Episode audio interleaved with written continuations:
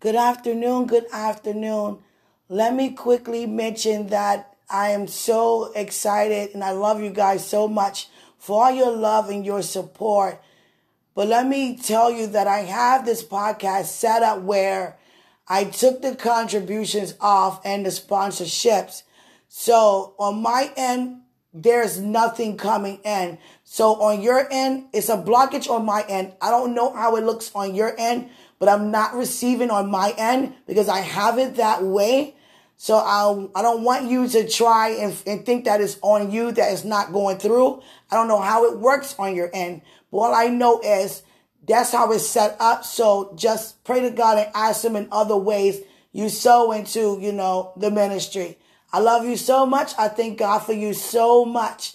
And I thank you for your love and your support. But I want to let you guys know that because it will bounce back. It, it won't go through on my end. I don't know what happened on your end. I don't want you to send it to another Arise and Shine podcast.